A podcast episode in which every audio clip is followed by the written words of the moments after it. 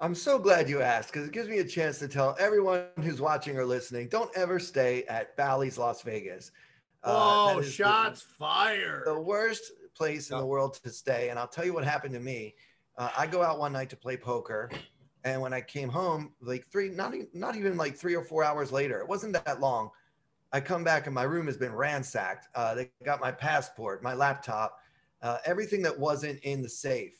So thankfully, uh, the the really good stuff like the cash was in the safe, but they got everything that I had that wasn't cash. Um, one thing I had was like a five hundred dollar bet on the uh, Minnesota Twins to win more than seventy nine games or whatever that year, bets. and and I, and I won that bet. And later on, the the thief actually took the the ticket to the casino and tried to cash my winning ticket. Did they bust him? They busted his ass?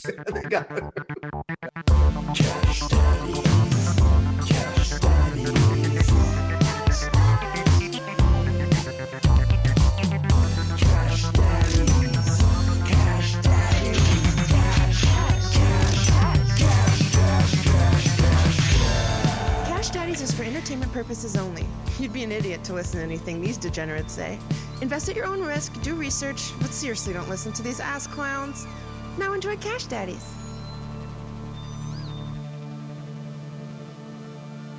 Welcome to Cash Daddies, where banking fatties. Man, it's already fire on this show, man. A lot of fire, a lot of uh, a lot of crossfire going on. Super excited. How's everybody doing? Amazing. Um, you know what? I got two days. Um, uh, I'm, I'm on the Lucy gum. So that's and the the lozenges. Two days without a dick stick in my mouth, if you can believe that. Guy. That sounded weird. Wow. That peaked. That peaked young Lil E's attention. I saw him excited behind his. By the way, Lil E with his new glasses and his fucking uh, visor. I mean, we're I'm going. a new man. This yeah. guy looks like he's calling uh, plays on the sidelines, right? Doesn't he? He's like, yeah. God damn it, God damn it, run the play. What's the point? we got to move the ball. I want to be like Andy assistant Reid. coach for the Seahawks. Guys, I was in uh, Houston and gotta be honest, we had a bunch of uh, Cash Daddy fans there. I want to thank everybody who listened to the show, came out to my tinfoil hat comedy shows out in Houston. Houston, I love you. You're you have futuristic black women, and God bless you. Okay, God. How did the conspiracy uh, pitches go? Did you learn? Oh, it was great. It was so much fun, dude. Half the room was on mushrooms, and they we just had just random people rushing the stage. It was glorious. Nice. Random people rushing. And if you're in the uh, Southern California area, uh, Chris Neff is going to be joining me in Bakersfield this weekend. You go to samtripoli.com this Saturday night, two shows at the well. Go to samtripoli.com for tickets. See me and my good friend Neff there. If you want to support the show, how are we doing that, by the way? Am I opening for you or are you opening for me? Are we going to go back and forth? Oh, it'd be a long night for you. But listen to me. Uh, no, dude. Uh, I mean, uh, we can figure it out. But no, I'm people, totally kidding. People, I'm totally okay. kidding. You know me. I'm just glad to be on the traveling team and get out of the house. All right. I'm with you, bud. By the I'm way, I am going to bring one cat and one leash, and we're taking my. Mm. Oh my god and you're driving by yourself. So if you also want to support the show, great way to support the show is grab some of our t-shirts at cashdaddies-t-shirts.com. Now, here's what I'd like to do. The, you know, on Tinfoil Hat, I always get listeners submitting t-shirts.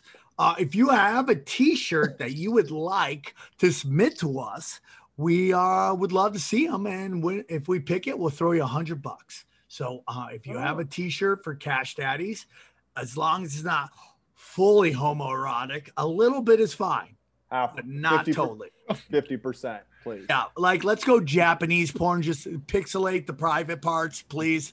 I mean, okay, so if you do, just submit it. Well, do we have an email associated with this show? Yeah, cashdaddiespod at gmail.com. Submit a drawing, and uh, if we like it, we'll use it. You get yourself a hundred smackaroos. All right, guys. Uh, how was your week, guys?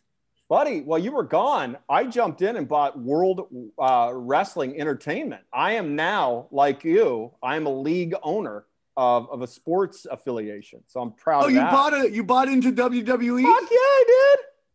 Oh, shit. Yeah, call me uh, uh, Hacksaw Neff Duggan, for Christ's sake. I'm in. Christ. I'm in. I love it, dude. know. Wow, how much that cost you? Uh, I can't even remember. I think I'm down three percent since I bought it, but it's got it's got some potential. I heard from two different sources, uh, and when they're independent and they line up like this, I got to go with my gut. So, uh, It'll be What's a that? next week. what's it at right now? 62.55. Yeah, buddy, we're going to the moon. on, I uh, agree. I, I, Neff, I believe in it. I'm- The I'm- I believe in it. WWE. Yep, the WWE. Why not? Why not? I mean, it's a good company. Uh, good company. I mean, I mean, pro Vince McMahon. is it? Well, go on. Yeah. Vin- Vince McMahon.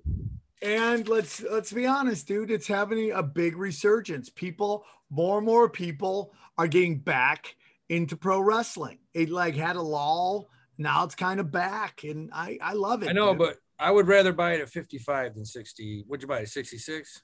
I don't know. I don't even have it up yet. Let me pull it up if you guys are Uh, it got up to 68.15.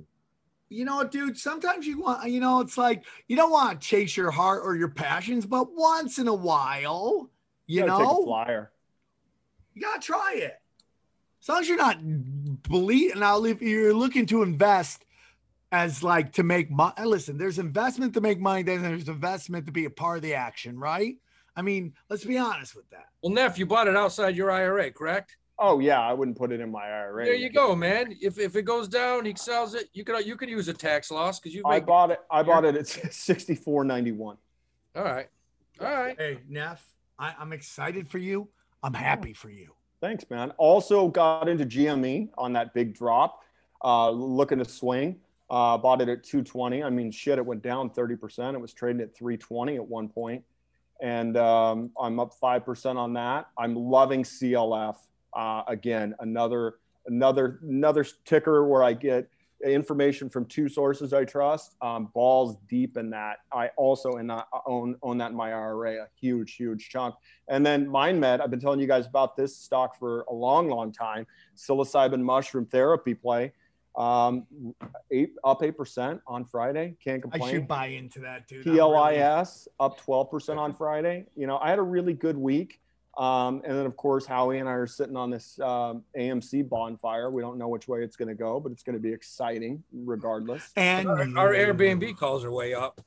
That jumped quick. Oh, fuck. Yeah. And that's the other thing. Howie and I kept thinking, fuck, we missed our window on Airbnb. And we're holding October 15 calls. Um, I, my strikes are 160. I think Howie's are like 160, 150. 155, 160, and I got a 165. Yeah, and I'm up 19% on those. Yeah. You know, holding for less than four days. So I like the way that uh, that that's going to play out for a summer reopening play. I believe in Airbnb long term. So um, yeah, man, I can't really complain. Of course, I my gut tells me we're going to see some serious movement on AMC th- this week. I don't know which direction, but I think I think it's going to be volatile as fuck. Definitely, I agree with you. No doubt. Um, we also have a big week upcoming. Powell's going to come out and speak.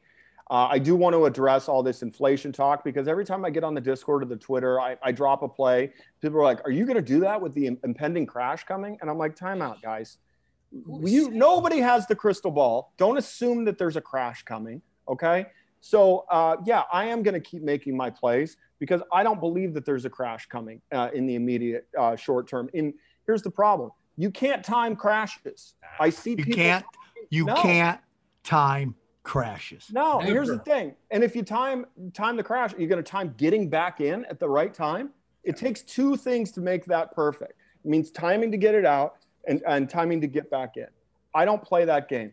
So I'm still going to, you know, keep my long-term stuff the way I like it. And I'm still going to keep uh, a certain percentage uh, around to, to, to play with, especially my aggressive call options and my aggressive swing trades. Um, so, I, you know, I, I'm curious to hear Howie's take on what you think about everybody talking about inflation and what the Fed may or may not do. Um, what is your take? Well, there's no doubt uh, that we do have a little inflation here. Not a lot. It's a little bit right now. I mean, Baby bits? Are you saying baby inflation? it is inflation? baby bits of inflation. There's hints of inflation because shit, we haven't had any in what, uh, 12 years? Yeah. I mean, we've this market's gone straight up. We're in right now. We're in the fastest rebounding economy that we've had in 40 years. That's a fact. I mean, Oh shit, That's- Biden. the economy's on fire right now. I don't know. I I wouldn't say it has anything to do with any political motive. It never does. Dude, at the end of the day, it never does. It never It does. really never does. No, man, I've made you, you people made money during the Clinton, people made money during Bush, people made money during Obama, they made money during Trump. It doesn't the fucking president has very little to do with the overall economy, just about nothing. So you take a look, we're in a hot economy right now. Stocks are hitting all-time highs. I don't necessarily think we're going to have a crash. I think we're going to have a correction. In other words, it may not be till September, October, November.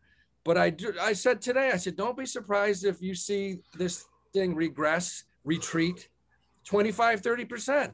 It's, it may not happen overnight. It may happen over a month. And then if that happens, you can put stops in. You can get out of your stocks, ETFs, mutual funds, and sit down. And if it drops 10, 15%, get back in. Well, So- and how we- we have this famous saying in the industry, sell in May and go away.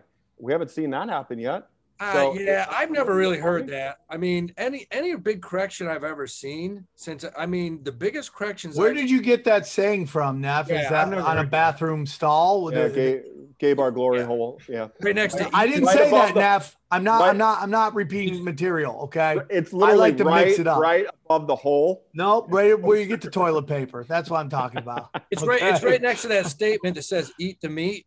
Oh my God. It says, Okay. Okay. We can't.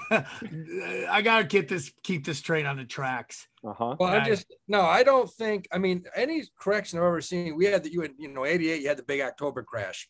Uh, 2001. It was in 87. 87 2001 it was in september uh, well and it started well before that uh, in august it went right through september right through october actually um, so the ones that i've seen have have generally been in the fall it could be luck i mean i don't know um, it could be total luck uh, but the bottom line is we've had a run up over the past 10 11 years we're going to get a correction and you know what it's going to be healthy I, I hate when people are like, look out for the crash. The world's got, we've had so many corrections and crashes. Big deal. Sometimes you got to have one. Everybody takes a beating, baby. Just be ready. Point is, you're not going to try and time this, put it, go into cash, and say, I'm just going to wait around till this thing crashes. Because you'll miss another 12% run up. Correct. And that's my theory uh, exactly. Um, a lot of people talking about hedging right now, going into gold and silver in anticipation of this, maybe even Bitcoin if you think uh, that's a safe hedge. I am not doing that. Um, if you want my opinion, um, and I'm, we're going to talk about this later after we uh, interview Clayton, uh, I say buy property. Um, I'm looking at the. Oh, I at was gonna get into that, dude. Yeah, let's get out. Why after would you buy it? Why would you buy it now? It's the most I'll tell thing I'll, in the world. I'll tell you exactly why I do it right now because the interest rates are three percent. Okay? okay. three. Let me let me keep going. Three years ago, um, when I Friend bought my mine. home, I was at uh, five percent. I'm now at three percent after two refinances. If you go back to 2008 or 2007, when the housing market was booming and insane, the rates were six percent. Okay. I don't think you can get into too much trouble buying a house right now at 3%. The problem is, can you find one? That's the real question.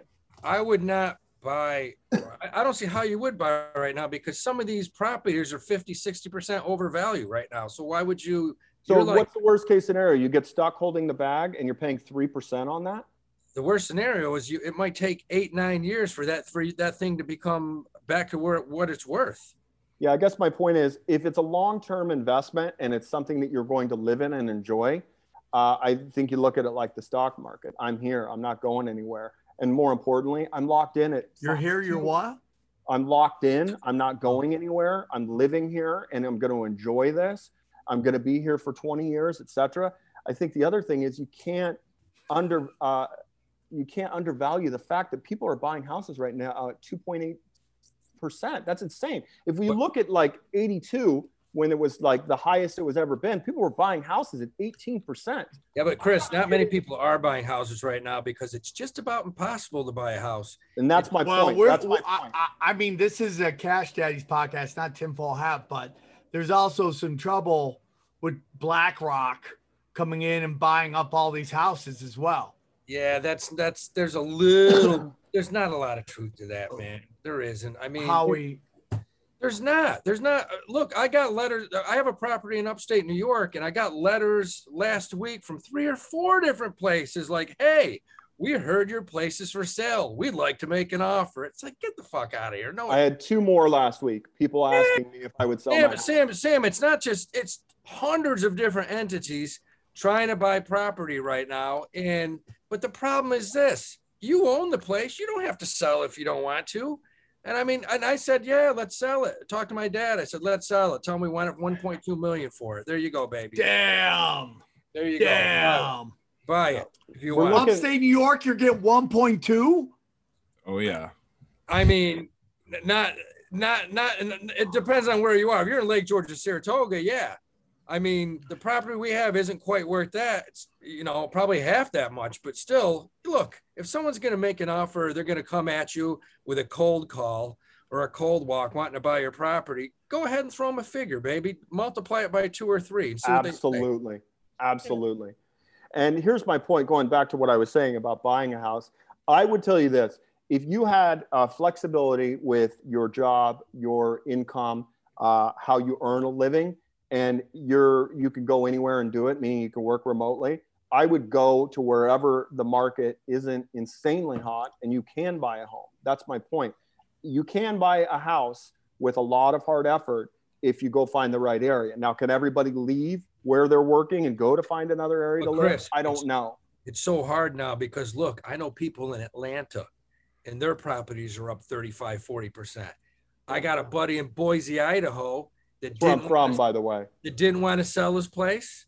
And guess what? He's selling it because the people that made him an offer, the offer was so beyond insane. Yep. He's selling it because he's getting like twice as what he what he wanted. Yeah, So that market's insane right now. but it's all over the country. It's a lot of different places, right? It's upstate New York right now in certain I, Saratoga. I, I'm blown away. I, I'm blown away. telling you, Sam, Sam, property in Cortland has gone through the roof, and that is wild right there. But it has.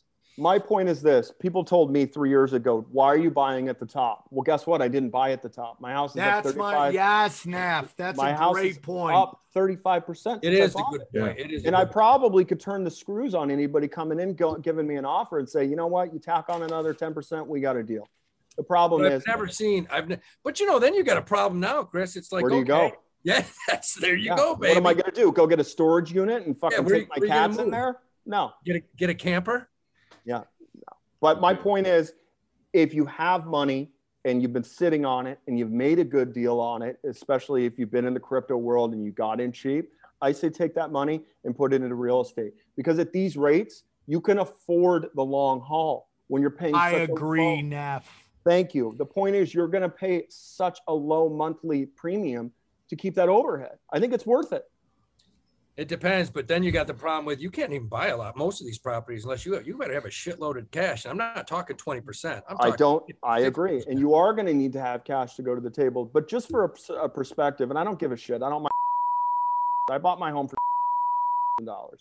When I bought that house at five percent, my my uh, my monthly note was over four thousand dollars. I've refinanced twice since then, and now I'm sitting at two point nine, and my my note is three thousand. So the point is, I used to pay four thousand a month for my mortgage. Now I pay three. Three thousand is nothing. and that's a 30 year. It That's a is third a year. nothing. Absolutely, it's nothing. And not only that, Nothing. my house that I bought for for, I'm getting offers over right now, and I'm not going to fucking sell it. No, because in three years, three or three to five years, it'll be near. Dude, So- and trust me, there's a lot of massage parlors by your place too. Oh, you've been. I know. They know. They have the fucking Tripoli special. Uh, Yeah, the two do. for one. I which just is got from my. behind, right? They just like they they they have from behind. I just they got my. get blue- on all fours and they they were they. By I the call way- this the I call this the cow. avatar. The By the avatar. way, I got my jerk- blue chew. I got my blue chew in the mail. I'm coming out this week, baby. By the way, the jerk from behind. I've never been into that. I've never wanted to get on all fours and have a jerk from behind. That doesn't do it for me. Well, you know what? Some people are men, some people aren't. So, guys, listen, uh, we got a great show for you. Oh, final thing I want to say because we're talking about the past week. So, uh, and Neff, I don't want to get into too much specifics. I'd like to give out the information that I'd like to give out, Sure. you know, a little bit more, but I don't want to put it all out. I There's certain And- reasons for this. And I get. I, I I'm just giving those numbers because no, no, no. like Listen to me. It's about something I want to shit. say. Oh, Okay? okay. And that is uh, Neff was nice enough to try to help me try to get into Cum Rocket. So I, I we went through. He's like Frodo, and I'm Bilbo Baggins, and we're just heading our way to Mordor. And I put two grand to buy some um cum rocket in the Ethereum, and I had to open up my other thing. Uh, I cannot find where where MetaMask has put that two grand. It still hasn't shown up. I don't want to get into specifics, Neff, but it still hasn't shown up. And if anyone knows how to contact somebody at MetaMask, to let me know because I I've tried. The, the, I- you, you, you can't contact. I don't think. Yeah. What I think we need to do is get a forensic expert in here. I think if you called Ryan, he would probably be able to walk you through this in 20 minutes. Uh, we do know that you did this. You bought it on crypto.com, you transferred it to trust, and then you took the trust and you transferred it to the MetaMask. It is a little complicated. And of course, we need to set up this uh, BNB smart chain once you get there. We did that as well. The point is that money's not lost. It is sitting somewhere in your MetaMask account and you can't see it. And that's what we need somebody to jump in and help Sam do. Chris, are you sure? Are you sure you didn't take him to like leather mask? You, or, I mean, for real, like how the fuck What does is- money just disappear? How does What it is just leather disappear? mask? I don't know. I I'm asking well, you. Are you you sure know- you went? We all learn new things about each one of us every day. Ha, Howie. Ha. Howie, take me to leather mask already. Yeah, take me to Leather Mask, Howie. I live in the West Village. It's- What is you your gimp one. Name, gotta one. Howie? Uh, my point is, um, I think the problem is, and this is not a knock on you, you are so busy. Um, if I sat down in a room with you with your computer, I think I could show you where it is. And I think it's sitting on the smart chain. And we just need to make sure you're not on the Ethereum chain on MetaMask. And again, this shit is complicated. We've talked about this many times. But once you have all these tools in place, it's going to be easier down the road to buy. That stuff. toolbox, brother. Correct. And by the way, quick aside on Cum Rocket, guess who came out and dropped some heat on Cum Rocket? Oh, Horn Rocket. They were like, guess what? There's there's more cum. Uh, We want, we, Okay. we're getting All involved now. right. They put Howie. out a blistering Okay. attack on Jesus. Cum Rocket. Right. all Good right. All Go get, go get that. Go get that sock that was in your eye and just gently stuff it in your mouth. All right. All right. Neff, you Do can- the interview. Neff, what I would like, Neff, Huh? is Yeah. for you to start a sideshow Uh-huh. called Cash Daddies After Dark. This isn't a sideshow already. No, I uh, I need a side piece to the side piece, okay? And you you just do it's it's Cash Daddies After Dark, and you can talk about whatever you want with whoever you want, however you want to talk about it. And I think that should be some premium content, okay? You can you can get Oh you, my can get God. you can get Jizz Boy seventy two uh, pumpkin fucker off of the disc. you guys can go crazy for like thirty minutes talking about inflation and uh, what uh, Dick Dick Bump forty two is going to invest in. Synthetic Dick man bump. sauce. All right. Guys, we have a great uh, guest for you. Very excited about it. Uh, Howie, can you tell us a little about the guest we're about to listen to? Yeah, this guy we got coming on right now, he is literally one of the top poker players in not the country, the world. Uh, Clayton Fletcher uh, came in 28th in 2018 at the World Series of Poker. in the main Uh, event.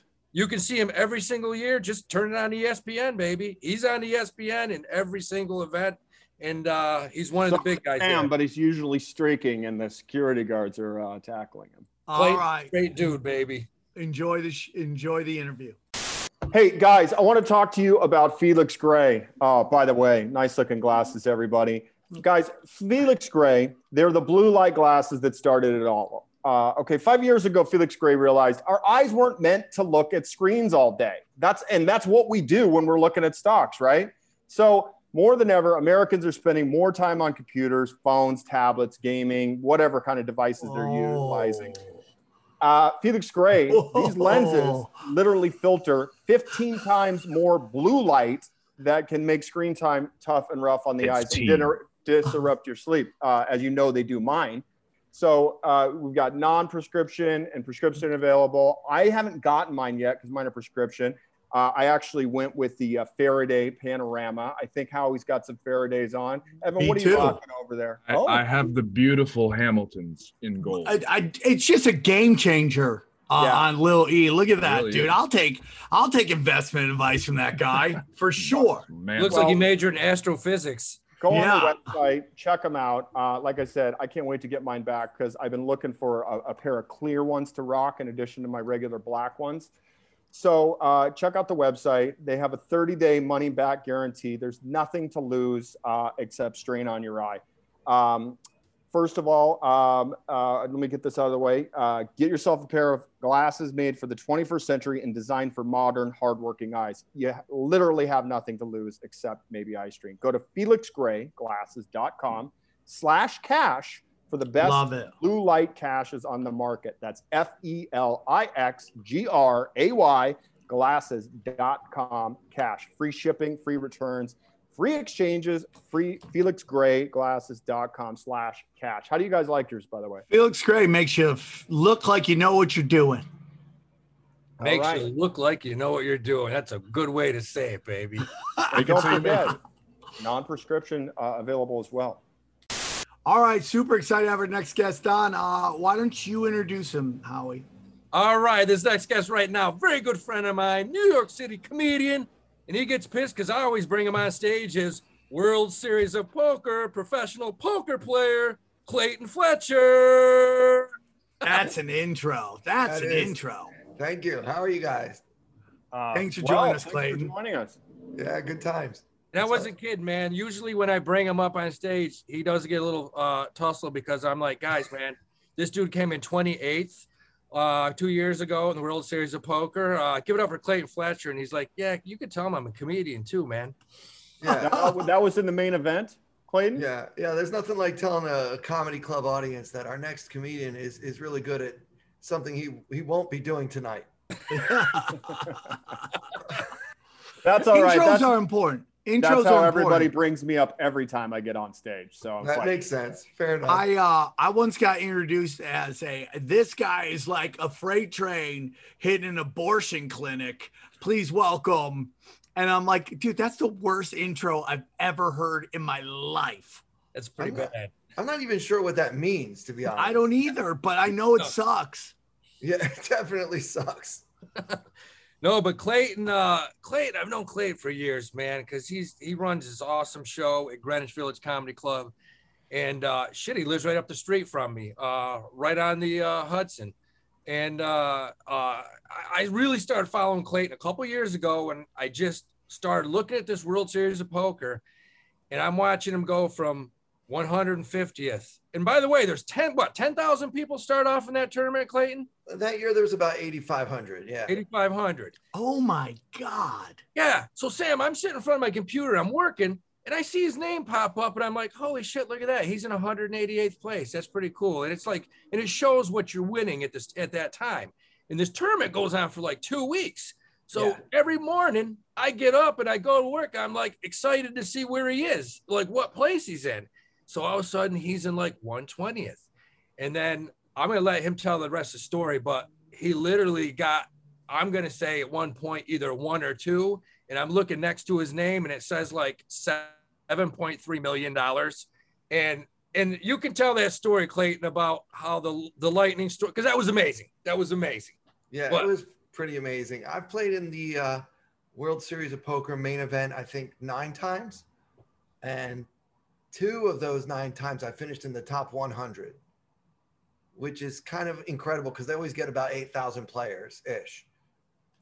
Yeah, So- and you know what's interesting is like so you have like sports like the let's say basketball, the NBA. That's the top 420 players in the world. But how many people can actually compete with that? You know, like poker and like I you know, I come from bowlers, man. My brother used to always say bowling is way harder to compete in because you compete you compete against a way bigger pool of people. Like genetically anybody could get in to bowling and if they dedicate themselves could have a shot. You have to have a certain genes to get into the NBA. Same thing with poker. Obviously, you got to be smart enough, but the pool of players who could actually enter the field is way bigger than people who actually could have a chance to make the NBA or baseball or any of those things. So to get in the top 100 of anything like that is truly amazing. He's Clayton's legit when in in you know 2018. Um, I mean, if you look his name up, what what's your uh, lifetime winnings? It's over three and a half, uh, three hundred fifty thousand. Yeah, it's closer to 500. Five hundred thousand right now. Yeah, Yeah, and you play. I don't know if we the- want to put that out, by the way. Uh, it's public like- knowledge. It's Yeah, Yeah, no, I mean, it it, is. I, I all looked it up, and it's it's right there. It's the first It's thing. called that it's called up. the Hendon Mob, Sam. Yeah, it's- it's- anybody can look. yeah. We're Yeah, gonna get, it is. We're gonna get you learned up on some poker today, Sam. So- So I ain't Clayton, part of no mob, dog. Clayton, uh, did you get your money in good when you went busto? Um, let's see.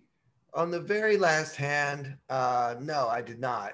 But by then, I was already crippled by another uh, tough hand. So, uh, yeah, no, I didn't. I didn't get it in good and like take some kind of bad beat or whatever. But you know, I, don't- I don't really play to ladder up. Like, okay, so I don't know how many of your listeners are into poker, but there's kind of two ways to approach a poker tournament. One is to kind of sit back and and see if um hang on a second guys sorry i'm actually You got a big hand? right Somebody now, just so- pocket aces? Are you under the gun? Plus one yeah, in the no. cutoff seat? What are we doing right, here? so- we got a so- live straddle in that game? yeah so he knows he knows a thing or two about poker Yes, Um, it's because I'm a real man. yeah right right Uh, that's questionable. Christ. so uh, my strategy is I try to play to win. So I, I don't I don't try to just get a slightly bigger prize. You know, the longer you last in the tournament, the prizes go up and up and up. So you know, at one point, uh, the prizes were like at eighty thousand dollars, and you know, first prize in this tournament was over eight million dollars. So at that point, I didn't really care much about you know trying to win eighty thousand when I could actually win enough money to like literally change my life forever. So that's just kind of my approach to the game. So as a result, I take a few more chances than maybe some of the other players do. And you know, I mentioned the two times I cashed in the in the main event. There, all the other seven other times I played, I didn't cash at all. So to cash in that tournament, you have to finish in the top fifteen percent. So you know, all I had to do was finish like in the top twelve hundred players. I've only ever done that twice of the nine times I played. But the the, the two times I did, I was actually in the top 100 players, and one time in the top 30. So it's it's a it's because of my playing style. Is I always go for it. So I'm either going to do really really well. I'm going to be gone by day three. Yeah, and just to reiterate for our listeners, the main event buy-in is still ten thousand dollars. That's you right. could satellite your way in. And what I wanted to ask you about is all the staking that's going on in uh, tournament play right now. Are you involved in staking? And can you explain to our readers exactly what that means? Okay, so staking, there's a couple ways that works. Um, if you want to stake somebody, you could basically say, "Hey, Howie, how about I give you ten thousand dollars to play in the main event?" Um, because obviously, I don't know how bad you are at poker. So here's ten Yeah, and, and by the way, we're never Howie. giving him money to play. If anybody goes, it's me. and so, You would And probably so- know I'd be bluffing like the second you I got dealt cards. First hand, all in. That's how All we in, all right. in every time. I got a pair. yeah, and so the deal would be he has to give me a percentage of the winnings. Um, it might be fifty percent, it might be sixty percent. It's whatever Howie and I agree to. Um, and if he loses, it's on me. He doesn't owe me the money. So that's what a staking arrangement is. Sometimes players will do something we call a swap, which is I know another player in the tournament is pretty good. He knows I'm pretty good. And we're going to make a deal that if either of us wins, the other one will collect 5%, 10% of that player's winnings. So it's kind of a way to reduce your variance because it's, I mean, even though I've had some success in the World Series, I can tell you guys that the main event is Uh, it's a crapshoot to some degree. I mean, skill plays a big role, but on any Yeah, given look Sunday, look at Darvin Moon. You Yeah. know, from like what ten years ago. That guy sat down at a table and had a horseshoe up his ass every time. You know, he flopped the set every other hand. It can Yeah, I mean- happen. I've seen it happen.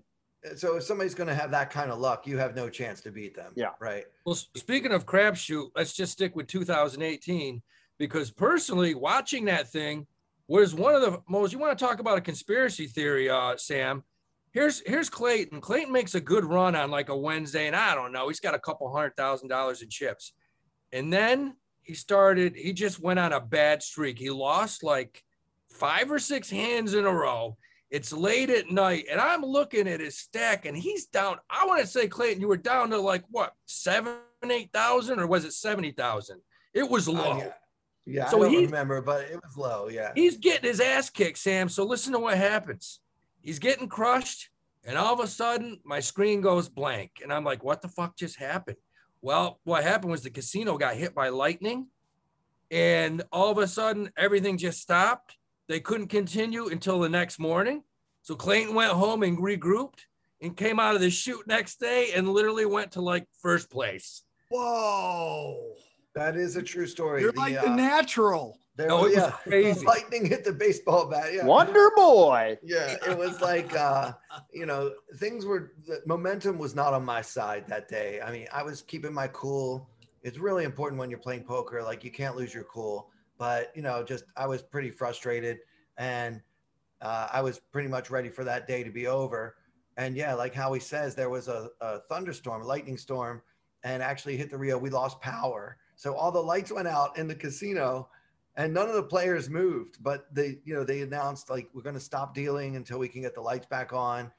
And you know when the lights go out the air conditioner goes out too. So that was probably more crucial because we're in vegas in july. So you don't want to lose the air conditioning.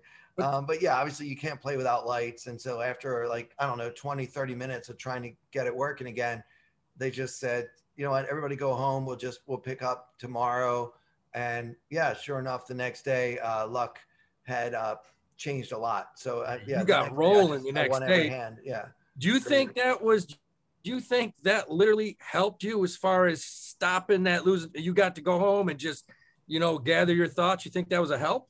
yeah. I mean, I like to think that I can play my best even when I'm running at my worst. But you know, we're all only human, and you know, getting a few hours sleep and then coming back fresh the next day was was definitely good for me. And likewise, the guys that were like having a great day were probably sad it was over. I know there's some days when it feels yeah. like you can do no wrong, and you just don't want those days to end ever. And, you, Question and that, for you. Uh, go ahead, Howie. that tournament, uh, you know, he came in 28th place overall and took home a check for 230k. That's, Yeah. that's got to be a great feeling. Wow. Yeah, Uh, you would think that it would be a great feeling, but there's a small part of you that's actually disappointed. You know, even even when you win some huge, ridiculous six-figure sum of money, if you didn't get the top prize, and you're not the the main event champion when you've come that close twice.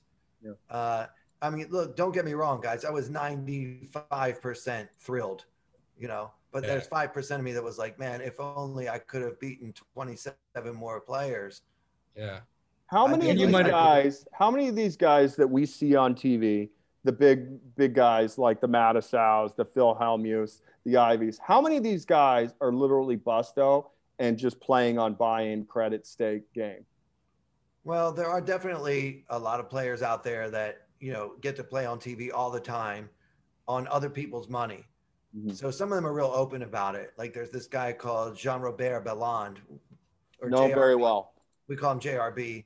Uh, he's he's got a big personality. I think he was even on like a reality game show or something for a while. So he's like known in poker as like being this guy that's always out of money, but he's so well liked among rich people. They just keep buying him into tournaments and letting him play on TV and everything. Yeah, I mean, like I'm talking like the Dan Bilzerians of the world that are just like loaded, living on yachts. Isn't he in trouble now? Like, Yeah. didn't he lose a lot of his money? That's what I'm I asking. Clayton. Are these guys legit or are they just degenerates with so much money that they really don't give a fuck? Oh, Dan Bilzerian is a terrible poker player. Yeah. He's not in your category. Hell yeah, no. no, no, he's a terrible poker player. He's Yeah. just a rich guy with an Instagram that plays poker. But Yeah. yeah, he's he's certainly not um, in the category of like what we would consider professional. There's something you always want if you're in a cash game, especially as a wealthy amateur, and that's that's where Dan Bilzerian. He's definitely got a lot of money, but he didn't get it. He didn't get most of it from poker, believe me. Yeah, he claims he made 50 million playing poker. Yeah, that's great marketing for him. you know, good for you, Dan. Clayton, I'm, Clayton, not- I'm Clayton going would to tell love, anybody. Clayton would love to sit down with him and play a few hands. He's more than welcome in my game anytime. Oh no, Clayton. What about playing with? uh You've played with Dennis Miller a few times. How's that?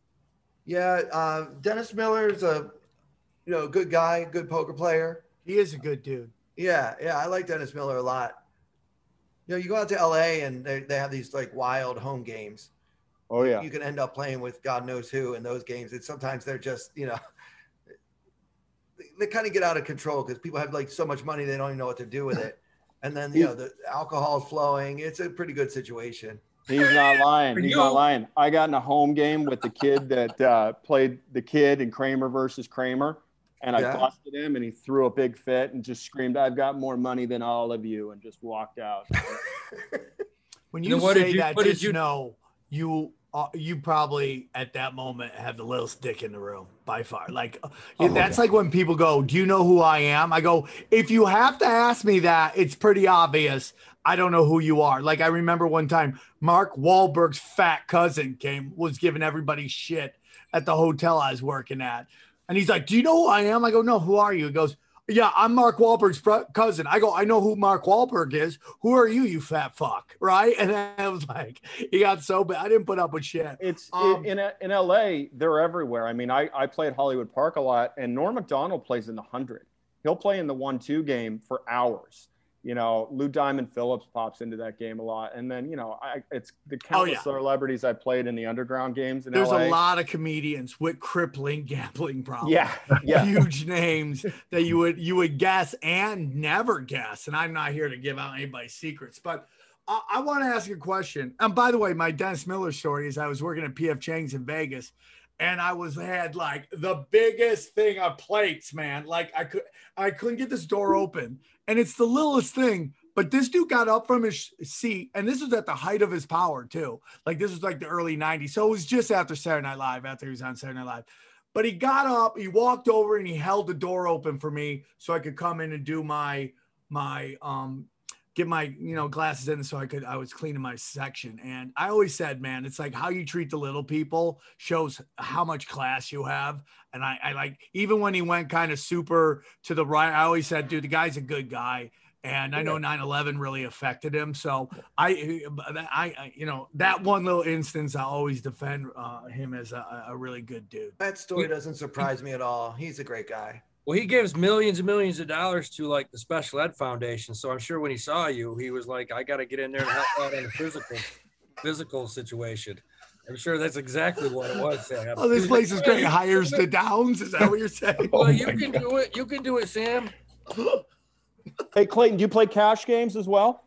Yeah, I'll play cash games. Um, you know, I, I specialize in tournaments, but uh, definitely enjoy a good juicy cash game once in a while. I'm sorry, guys, I'm a little distracted. I'm kind of in the middle of a big hand right now as we're.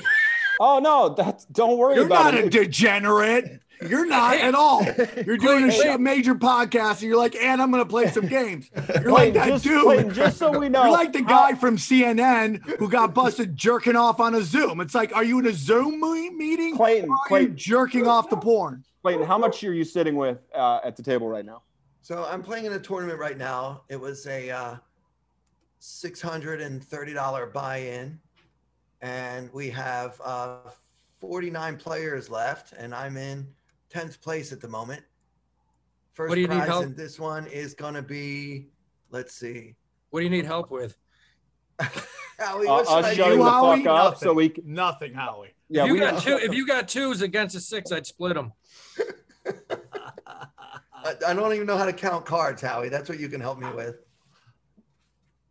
Okay, so should we wait till you do your yeah. I mean, are you are you, you, want like us no, to no. pause this thing for you? No, it's cool. It's cool. I'm just uh I don't know. are you in for your people listen- tournament life? I don't know how many people listen to this and how many people watch it on Dude, YouTube. literally tens Well, of can you people. tell us what you're holding so we can Wait, go play all in. Just go all in. Okay. Go Just go all all in, in, dude. Go This is all the this is investment This could be a good podcast, and we're telling you to invest in you. Clayton, All Clayton, under the gun with a pocket of snowmen facing a 3X from the big blind. this, Well, this is guy knows his all lingo. That's in impressive. moment. Oh, Not Clayton, bad. I've been I've been playing since 2003. I got in super junked early, and uh, I, I I will share my bad beat of of all time story. I I flopped quads and lost in uh, in a in a satellite to the main event in the LAPC. So I don't think you can do any worse than that in life. Is that when you flop a quad? Is that where like you dress up like a woman and your dick fucking pops out? is that what flopping? No, a flopping a quad is when you're at the gym and you pull your uh, thigh muscle. Yeah, that's exactly. He pulls Uh, both, usually usually usually Chris pulls both thigh muscle muscles on the weekend when he's with Mary Jane, the uh, It's always Mary ran- Jane. If it's not transitioning, it's Mary Jane around here, Yeah, You know. you had to go do what works. Listen, I want to get into this real. Clayton, Holy where did Clayton, are you still in a hand?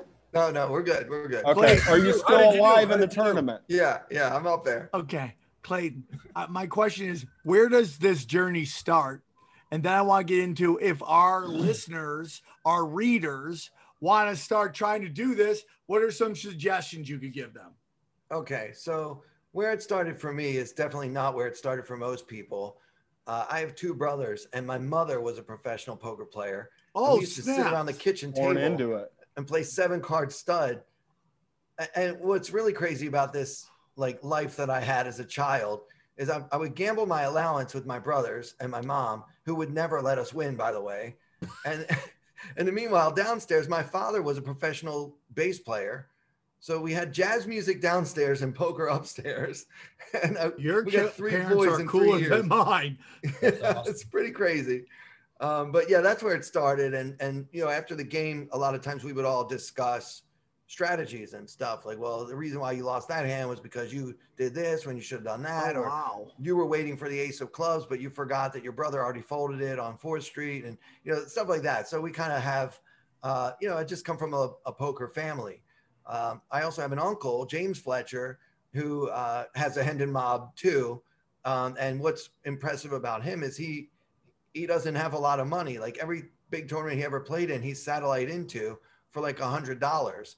He got to play in like a ten thousand dollar event at the Borgata a few years ago. I ended up cashing in the damn thing. He got in for like a hundred bucks. Oh wow. Yeah. Wow.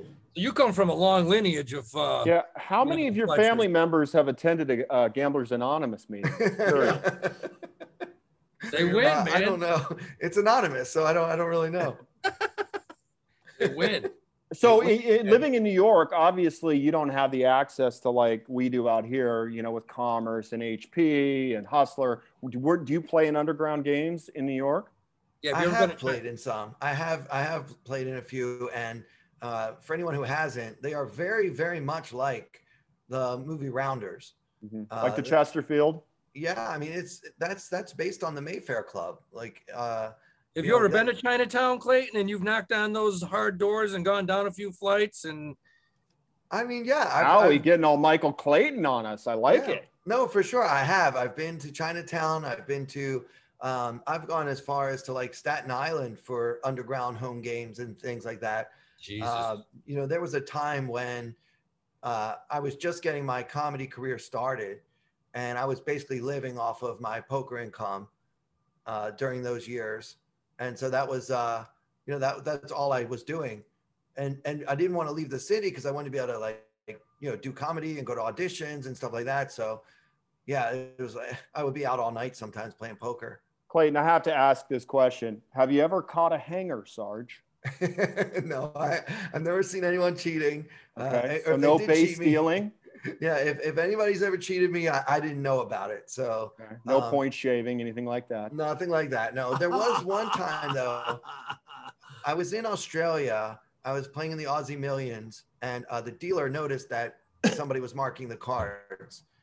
And she told everyone, you know, someone's marking the cards. Please be careful how you hold the cards. I don't know if you're doing it on purpose, but these cards are definitely getting marked. And she mentioned it. And then a few hands later, she saw another card that had been marked and she called the uh, supervisor. And then they started, they had three men in suit and ties watching our table, trying to figure out who was trying to cheat the game, which I just don't think that would happen in Atlantic City because you're not playing against the casino, you're playing against each other. I felt really protected at that casino because they obviously cared about the integrity of the game and not just, you know, making sure that they got their cut of the money. You know what I hate when that's I'm at a, at a table is somebody uh, pulls a card and they're like, "This card's marked." And I'm like, "No shit, asshole! I've been tracking it for two fucking hours. Thanks for fucking everything up." because I have been in those situations where you get just a tiny little piece of black on, on the corner, and I've been able to know like, oh, that that just happens to be the ace of hearts, and been able to know in certain situations that he's got that card for at least two hours, and it maybe only come up once or twice in those two hours, but I knew that.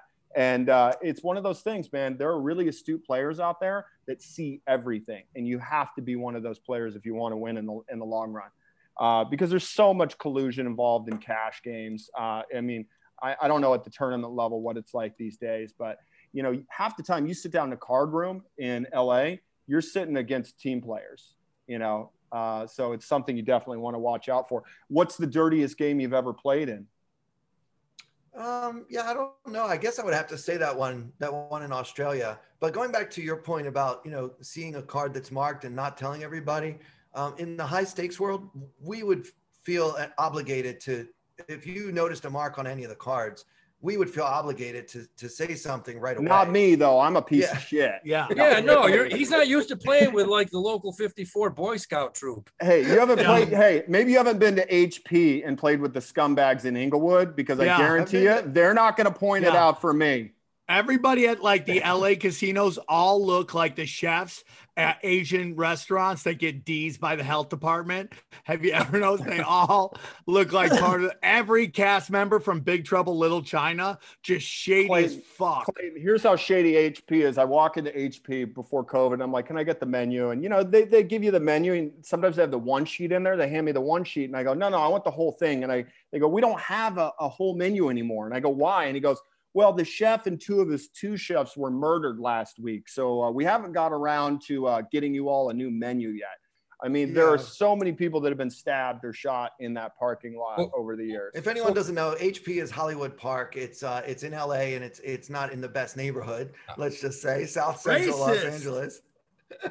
No, They it's have cleaned it up. rough. The last time I was there, I was like, holy shit. Like, uh, yeah, it's the only place where you got to pay like $10 for every hand of blackjack that they deal. Howie doesn't understand how it works here. You know, how we have banks here that that take a dollar a drop uh, Yeah, for any not on blackjack. No, all the table games they take they take a little bit, Howie. Well, So Clay, Howie's sitting there yelling and screaming, saying, "You're going to take a dollar every time I play a hand of blackjack," and apparently they throw him out. yeah, you got to toss me. Well, Clayton, you said you felt safe in that Australian casino. Tell us a little about that uh, little casino in Vegas where you didn't feel so safe and you had that little situation happen to you. That was beautiful. I'm so glad you asked because it gives me a chance to tell everyone who's watching or listening: don't ever stay at Bally's Las Vegas. Uh, oh, that is the- shots fired. the worst place in the world to stay. And I'll tell you what happened to me. Uh, I go out one night to play poker, and when I came home, like three, not not even like three or four hours later, it wasn't that long. I come back and my room has been ransacked. Uh, they got my passport, my laptop, uh, everything that wasn't in the safe. So thankfully, uh, the the really good stuff, like the cash, was in the safe. But they got everything that I had that wasn't cash. Um, one thing I had was like a $500 bet on the uh, Minnesota Twins to win more than 79 games or whatever that year, bets. and and I, and I won that bet. And later on, the the thief actually took the the ticket to the casino and tried to cash my winning ticket. Did they bust Wow. him? They busted his ass? they got That What is a next dumb level fuck. scumbaggery, right? You there. know, dude, this is what upsets me about that because this is a big issue right now. Uh, hotels are trying to get out of actually having to be responsible for that. yeah. And that's, that's what, what happened upsets to me. me. Also, yeah. Yeah. With uh, you know, oh, I valet park your car and you know you're in our parking lot, somebody can come and steal, and we don't, we're not held responsible. I'm like, how's that like at all ethical at all? Like that's Oh. why I'm giving you my car it's to worse take care of it.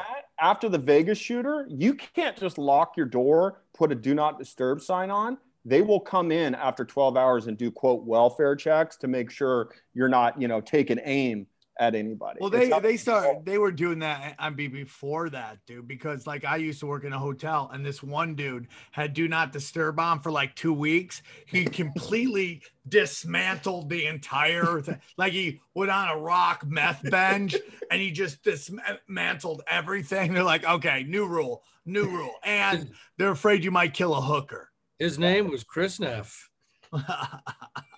Ah, my dark places.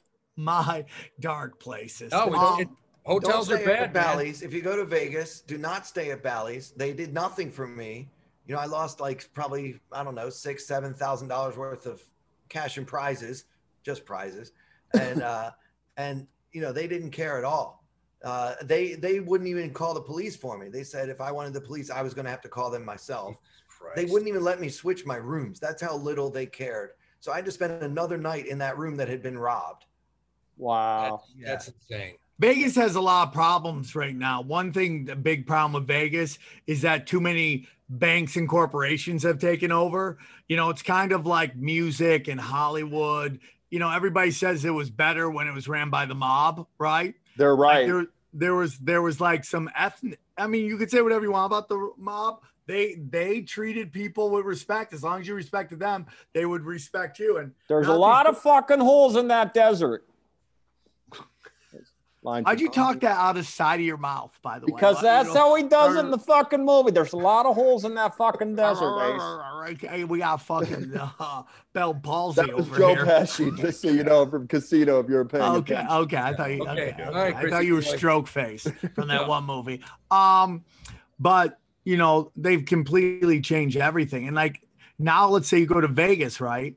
You you you rent a hotel room. You got a twenty dollar, twenty five dollar resort fee, not just one time either. Every day you stay there is a twenty five dollar uh, uh, resort fee. And then some of the MGMs, they want to charge you for parking when you're staying there. And that's ultimately, they're going to blame everything on why Vegas dies. It will always be that the banks got too fucking greedy. And what's going to happen, just like in baseball, you know, all of these corporations try to buy sports teams and they try to do the whole thing, which is cut down on labor, which is talent, not pay for anything and just watch it implode. And that is exactly, you know, eh, Vegas is entertainment, whether you're gambling, whether you're, you're watching the show, it's entertainment. And if you don't take care of entertainment, entertainment goes elsewhere and you're stuck with fucking, you know, karaoke night every night. And don't get me wrong, I like karaoke. Uh, a good friend of mine runs a great karaoke show in Miami, but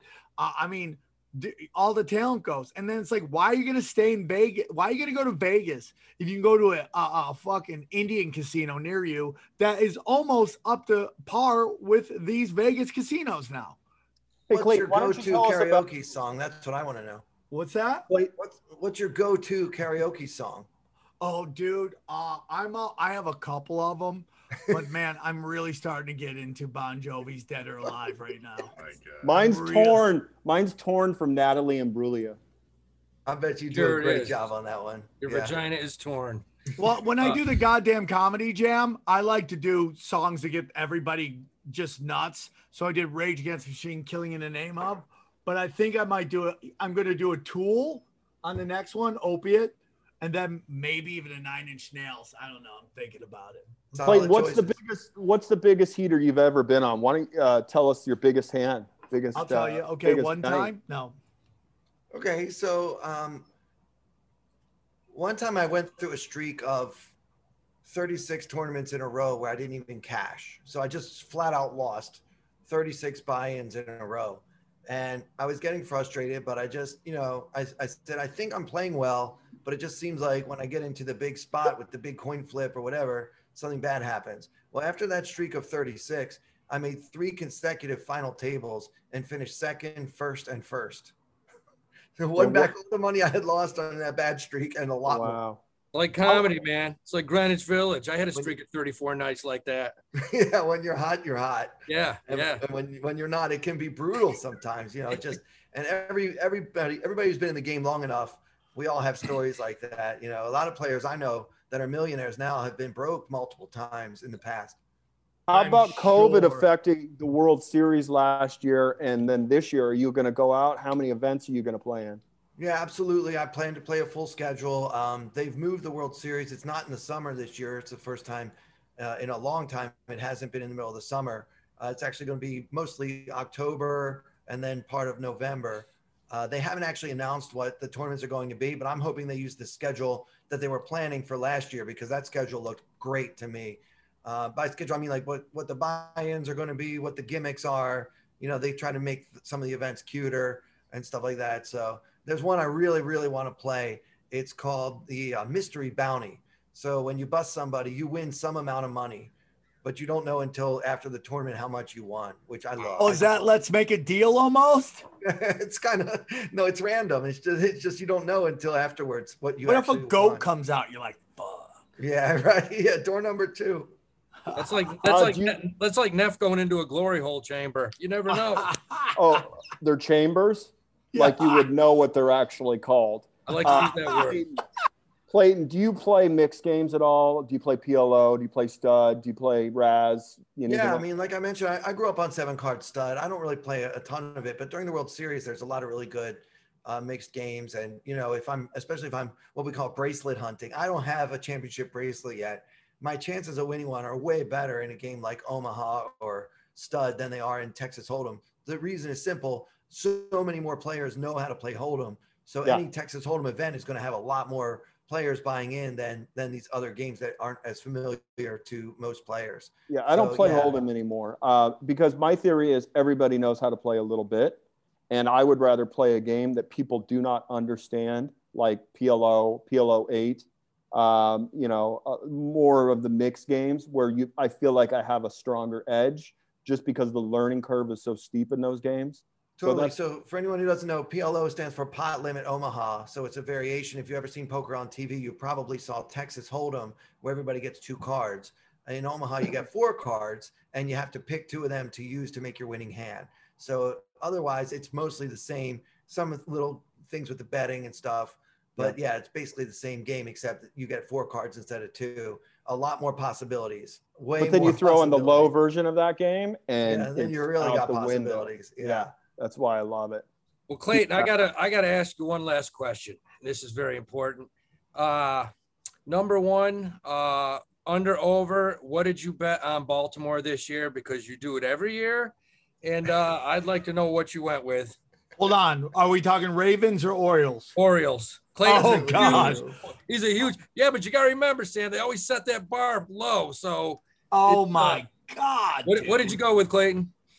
Um, well, you give me a you give me a number and I'll tell you over or under. How's that? Well, you know what it, what was it this year? Was it 36, 37? It's always pretty low for Baltimore. oh, you mean how many wins? Yeah, it was 64. it was 64. Yeah, What do you- 60.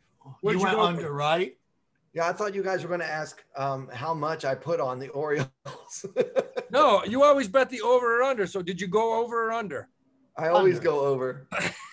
Oh God. Orioles fan. Let me ask you something. I'm a Clipper fan, okay? So, you know, we're kind of having our heyday over the last 10 years, but man, I mean, just not good for a long time. But I just feel like baseball's biggest problem is some markets just, it's so hard to compete. And you have to, com- and you do compete, it's every 20 years.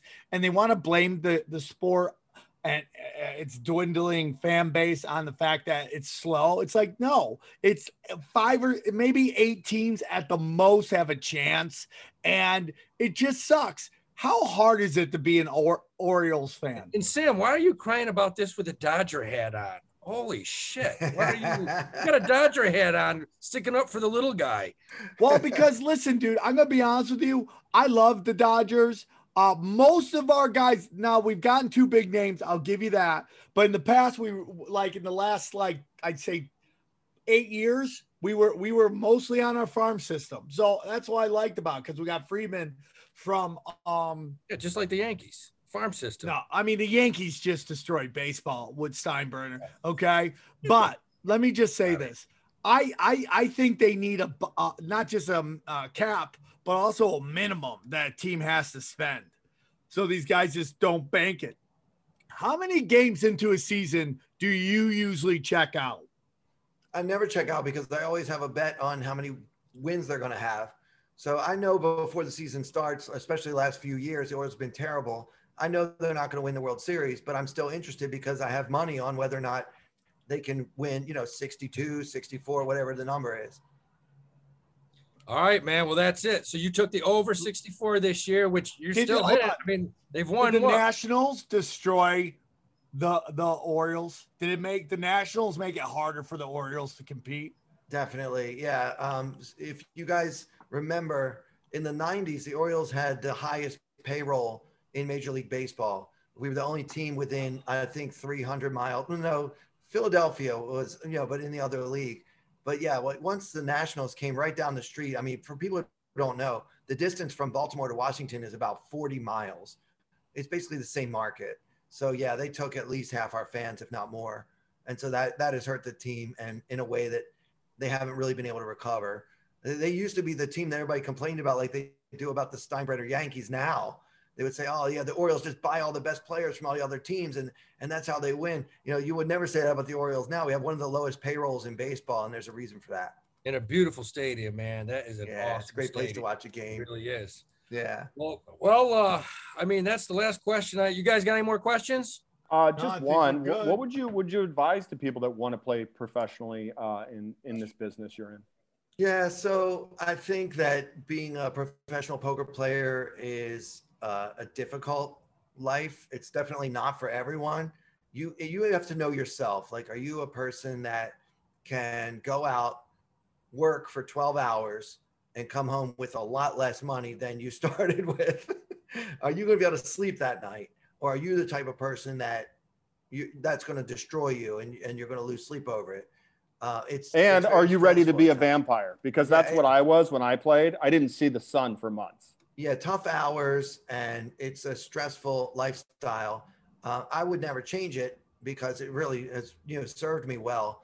But yeah i would i would certainly not want to uh, recommend it to anybody who doesn't really have a passion for it. And also if you're trying to enter the poker world now it is it's hard because like you said before a lot of players know what they're doing. Like the average player is way better now than the average player was 10 years ago so to, to be a good player you got to be well above that um, So- one place you can learn about poker for free is on my podcast which is called tournament poker edge we're on every single platform wherever you're listening to this i'm sure it's on there too spotify apple whatever um, just look for tournament poker edge and you can listen to me talk about poker and pick up a few tips along the way. I, I hope some of your listeners will do that. We will. And the next time you're in LA, give me a call. We'll go to HP. We'll dodge some bullets and we'll watch how we freak out and get thrown out for having to pay a dollar a hand at blackjack. Chris Sounds has, fair to me. Chris has Final a- question. Final question. Who? What are poker player groupies called in comedy? They're called chuckle fuckers. What are they called in in, in poker? Are they just called pokers? They're called the yeah, fucking they rake, should. is what they're called. They're just girls. They're just girls. They're just, Just girls. girls, man. Girls that you know end up in that hotel room. You know, hopefully not. They're ripping- lot lizards, aren't they? They're lot It is- lizards. kidney. There's a lot of money in a poker room. So wherever there's a lot of money, there's going to be girls. Who do you think's gonna ruin the gene pool more? Professional poker players, professional video game players, or professional bowlers? Who's gonna How about guys that do podcasts with nail polish on? Throw that in that category while you're Dude, you haven't met my kids. They're gonna save the fucking world from the killer robots in the future. So go fuck yourself, Neff. Okay? Don't you oh, Boom. ever talk mean about Ghost and Ninja, bro. Your They're genetic super freaks. Okay? All right. We let Clayton answer the question. Oh, I thought we already said last question. Oh, okay. So this question was who's Yeah, going to when ruin the Chris team? Neff's here. There's usually six after that. I don't know. I mean, I think a lot of the players I met, you'll be shocked by this. A lot of the people I've met in the poker world are some of the nicest, most generous, most loving people in in the universe. They just happen to be really good at a game that requires an incredible amount of brain power and self control. Um, there's also some first class assholes in the poker world, and a lot of them end up on television. Phil Hellmuth, nice guy or absolute 100% dick cock? So my experience with Phil Hellmuth has been incredible. Um, I, you know, I, I've done some shows with Norm Macdonald. We did one in the Bahamas, and Phil Hellmuth was in the audience. Nicest guy. Took us out to dinner. Uh, we went out and played roulette late at night. Like, I mean, he was mostly like kissing up to the celebrity. You know, he doesn't care about me, but I'm with Norm, so I'm cool in Phil's book. um, and I do I do some work with this group called the Charity Series of Poker. So it's poker tournaments for a good cause. Oh, that's Uh, cool. You know, whether it's leukemia or you know St. Jude's, whatever. And you know, I work with them a lot um, as kind of a, an ambassador, and I do some MC work for them. How stuff like about that. guys with cats? Uh, that's another category, I think, altogether. Um, But yeah, like Norm is, I mean, uh, Phil Hellmuth has been incredibly supportive of that organization. He Nice. donates a lot of money. He's he not a bad guy, the he just plays the villain, man. And he so- plays it very well. People so- think he's that guy on TV. So Clayton, where can our readers find you? Give us your social medias. I'm on everything at Clayton Comic. Everything. Clayton TikTok, Comic. everything. Just Clayton Venmo, Comic, man, look yeah. him up. Send him questions. Ask him when to double down, when to hold. know Um, when to hold them, when to hold them. Know one to show. When we to show almost 'em. got to the we almost got to the end of the podcast with no one Yeah, singing the almost. game. Back to karaoke. Back to karaoke. I give Neff. I want to give Neff a slap on the. Uh, I want to give him an attaboy because that's the first time ever. It wasn't him. So hey, all right. Uh, well, Clayton, Don't, man, don't ever talk so about much. slapping my ass again on this podcast. Okay? oh, Knock the ass to ass friction. Thanks for coming on, dude. Greatly Yeah, appreciate Clayton, it. thank you so much. Good luck man. on your awesome. tournament, bro. Thanks Good luck for having me, guys. There's 30 players left. I'm in first place right now. So wish me luck. Just keep us posted. Get that and let cash us daddy know. bump, dude. Let us know how you uh, finished in this tournament, and we will let our readers know because they'll be dying to know. I will. Absolutely. I'll follow up. All Okay, right, brother. Good luck. See you guys. Later. Another in-depth interview by Cash Daddies. Wow, wow, amazing. I'd love to see you at a poker table, Sam, because with I- your ADD, I don't think Uh, you're going to last long. Yeah, and I can't do the math quick enough. Dude, I have been at poker tables where I've folded for like 18 hours straight because I've got a bad, you know, run of cards. I just don't see you being able to do that. That's Nope. a sign of a good poker player, being able to fold and fold and be patient. Like me, I'm mm-hmm. all in, I'm all in on the second or third hand. I don't give a shit. I actually had I actually was playing in Atlanta, Georgia at a charity game at a bar, had a few too many cocktails, and my first pair of cards, I went all in and I won. Second pair, I went all in. And this big girl next to me, about 220, she goes, if you go in all in one more time, she said, I'm going to knock you out in front of everybody right here. And she was dead serious, pissed off. You were that guy. No, I went all in on the third one. Yeah, she threw a drink on me. Dead serious. Hey, guys, before we get into What our do we call that? Thursdays? Holly, is that called Thursdays? Wednesday night. Fat chicks throw drinks on you? Before we get into our picks, Yeah, I want to drop it. some information that came out today that might affect your picks. Are you ready for that? Yeah. Uh, Elon got on the internet as he's wont to do, and uh, he said they will start selling Bitcoin again uh, once uh, there's confirmation of reasonable clean energy usage by miners with positive future trend. Tesla will resume selling. They Bitcoin. want him to use they he, Elon wants everybody to use his batteries to to to mine Bitcoin. That's what this is all about. The guy Yeah, is my such point a is- scam artist, man. my He- no- point he has no more validity. Everybody knows that he's a fake now. My point is, what happens to Bitcoin as soon as that tweet goes out? It's up eight and a half percent. I think it's up ten percent today because I'll of it. fight that guy, dude. I will fight Elon Dude, Musk. I, I don't want it for charity. charity. No, that's the thing, dude. I don't want it for charity. You I just wanna fight? it. Yes, there's no I'm in. charity fighting Elon. Now he's Uh, so I want to make sure you guys are aware of that before we get into our picks because that's a big deal. And then, quick aside, uh, did you guys hear how much it costs to go into space with Jeff Bezos? How much? Twenty-eight million dollars. Oh, that's Oh nothing. yeah. for a family of four. I know. I think that's one guy. He paid, or, or that's what the bid is up to. I don't know if he won. Oh my but god. That's some super asshole shit. You're going to pay 28 million dollars to get strapped into the biggest asshole on the planet. Yeah, I can go. I, and can I'm go to all- Venice. I can go to Venice Beach and, and eat an ounce of shrooms, and I'm in space. Why the fuck would I pay 28 million? I like where you're going there. Uh, Absolutely. picks. What do we like? Anybody want to go first? I got one pick, baby. And you know, I said last week how much I liked Airbnb. Mhm. Uh, I mean, I haven't liked a stock like that in a long time, and we went in hard and we're up nicely. Guys, I like this. I'm going to give you one right now, and this thing is breaking out. I love it. It's trading at 151 right now. You want to make some money, you want to hold on to a stock for the next 10 years, buy IBM. Uh, they are absolutely crushing it right now. Uh, the, Full disclosure, they work with the Nazis. Go on. I, that's fine. That's fine because you know what? They they also have a yield of 4.3 percent.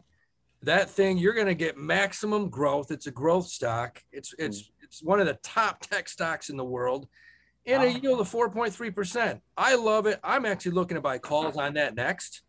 Um, I think that thing's going to 175, 108 dollars. I love IBM.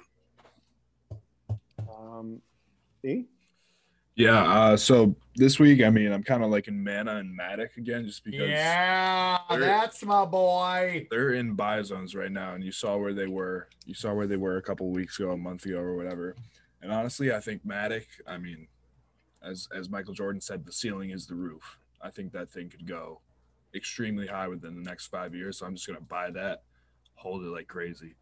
Um, but I do have to talk about OCGN, Oh, look at you. Nice and shiny. I have to talk about OCGN, who absolutely blasted investors last week. They're hyping up. They said we're gonna we are applying for EUA, we're applying for FDA. We already submitted the applications, all that stuff. They never submitted it, and they said oh. that they're no longer going to pursue that action. Oh shit. So who sold it at 1080 last week? Right here, baby. so they that happened, and then pre-market it dropped thirty percent, and now I guess they're somebody's looking into them that they uh, you know participated in unlawful business practices because they led led investors astray. What did that thing drop on Friday? Like 30%?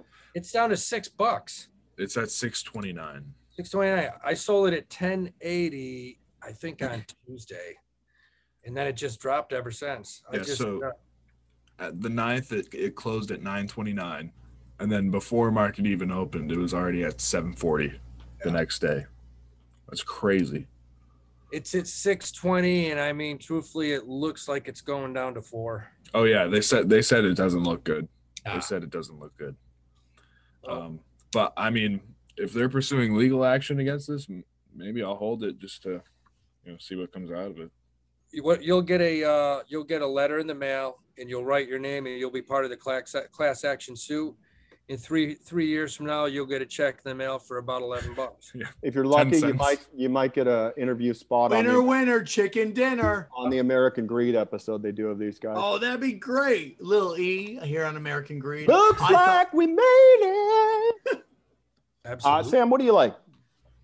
Well, okay, great question, dude. Come on, man.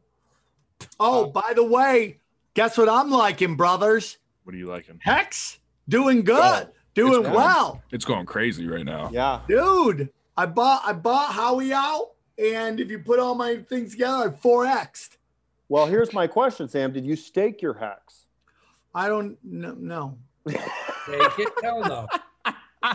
Yo, Okay. Um, this is something we should talk about because what you can do is you can take your hex and you can go to Hex's website and you can stake it for any time between now and the next 15 years.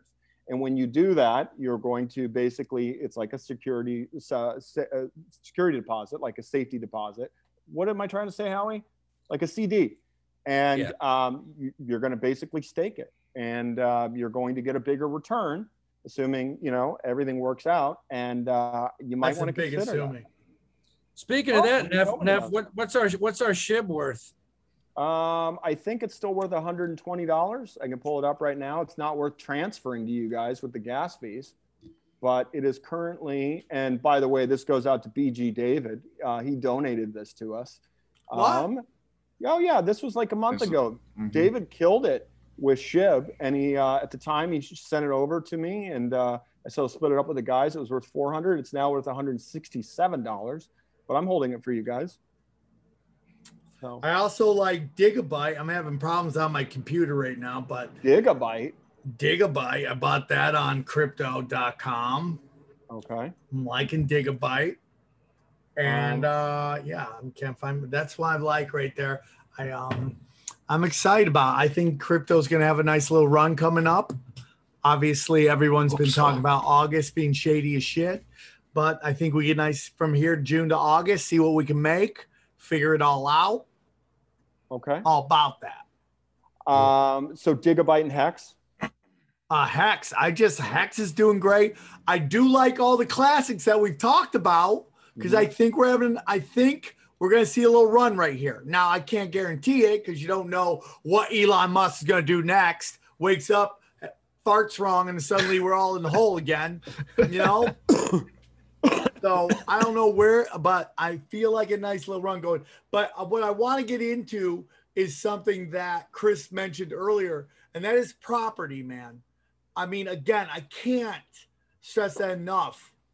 it is there will come a time where there'll be two kinds of people people own property people who don't own property and it's going to be almost if you're in the don't own property side it's going to be real hard to get into property that's all being done purposefully so if there's a way to figure out to get in even if you're let's say you know it crashes again man if you got hold of property you can cover your note it's going to go up again it's eventually just going to go up again it's chris was right earlier you know, what is the top? If I buy a crypto at a dollar and everyone's like, dude, you bought at the top. If it goes to five dollars, I didn't buy it at the top. So there is like- one I would like to play the contrarian here to a certain degree because I do respect Howie's opinion. And I do remember in 2008 when the market crashed. And at a time, I had a job uh, moving gym equipment for people. I was on Craigslist, and that was my gig. And I can't tell you how many homes I went into where people had uh, me move something out of their home. And I said, Why are you leaving? And they said, We lost it all. We cannot afford to make the mortgage anymore. Now, this is also because of you know the subprime lenders at that time that were requiring nothing down and they didn't have any equity Right. in their home. and but I would talk to these people get and I out would say, adjustables, man. but the but the but here's the thing. I specifically remember having conversations with people that were like, I bought my house for five, it's worth three now.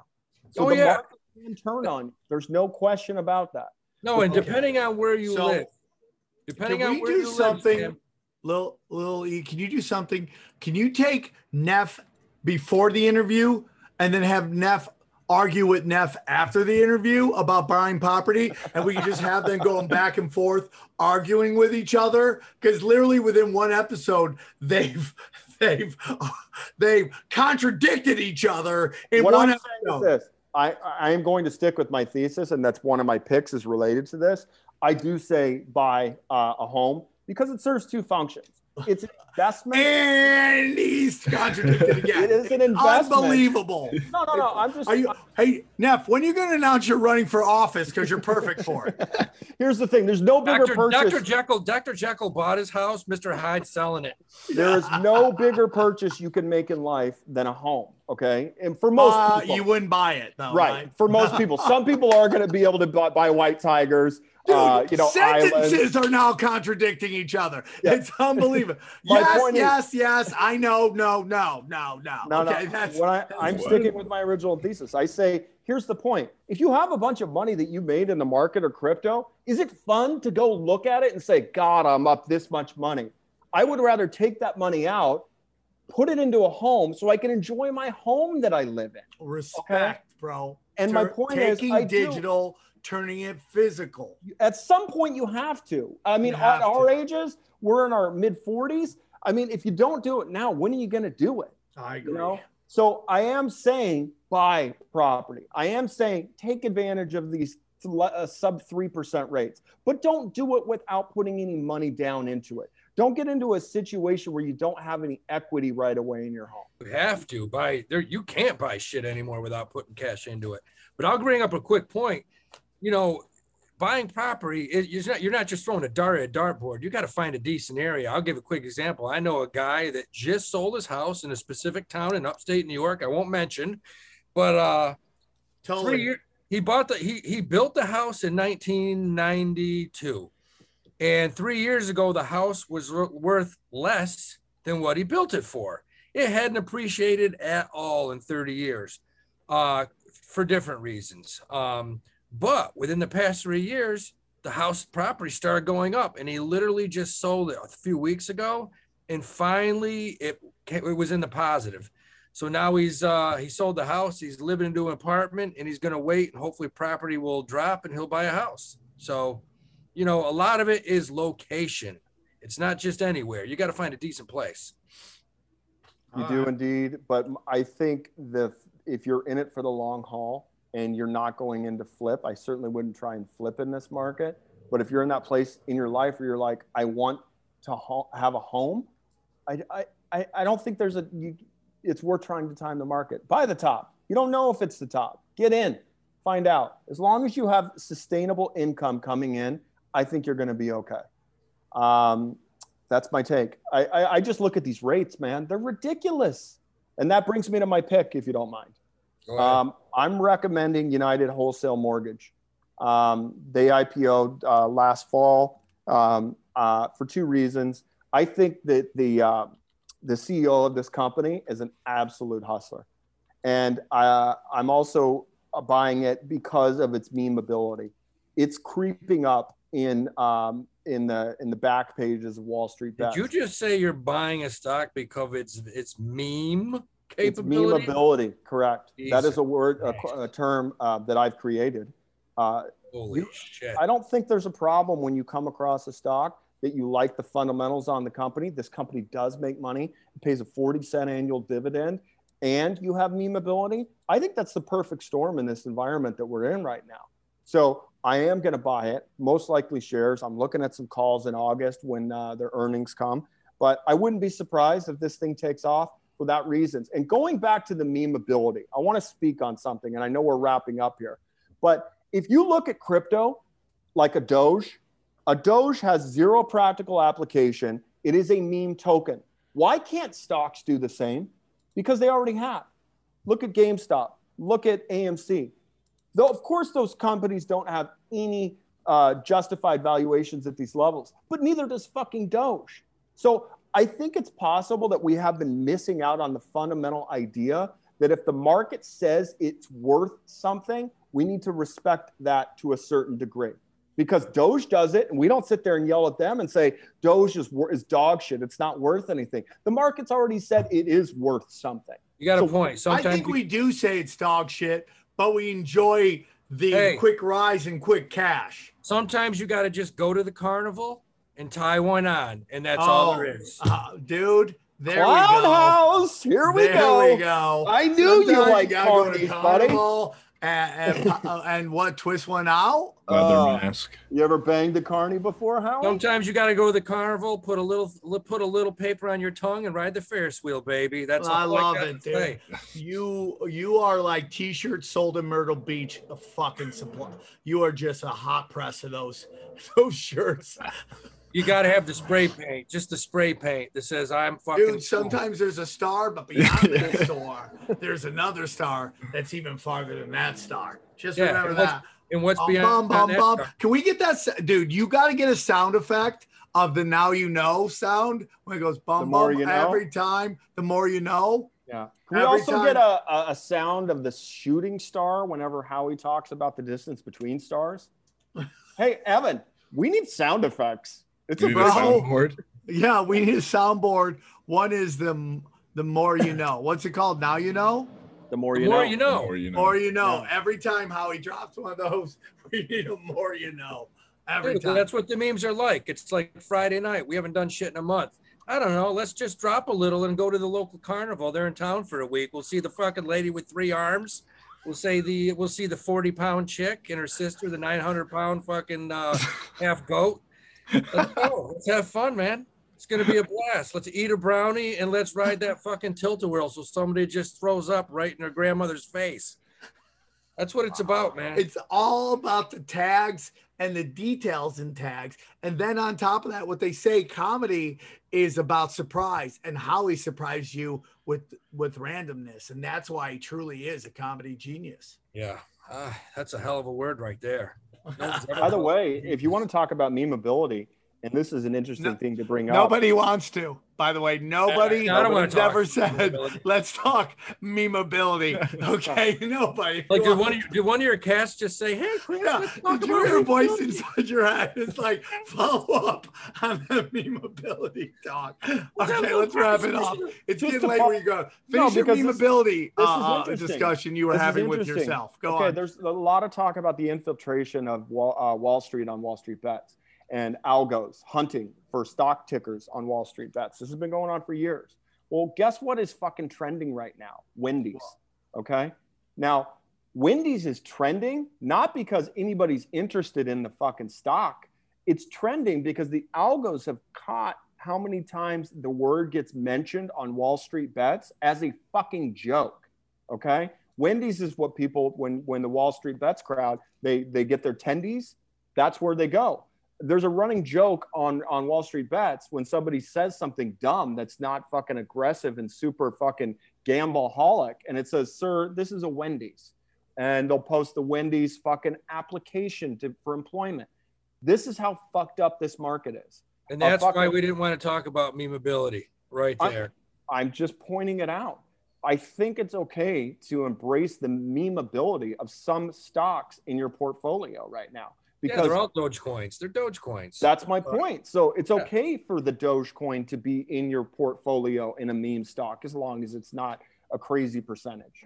So there you go, memeability. The more you know.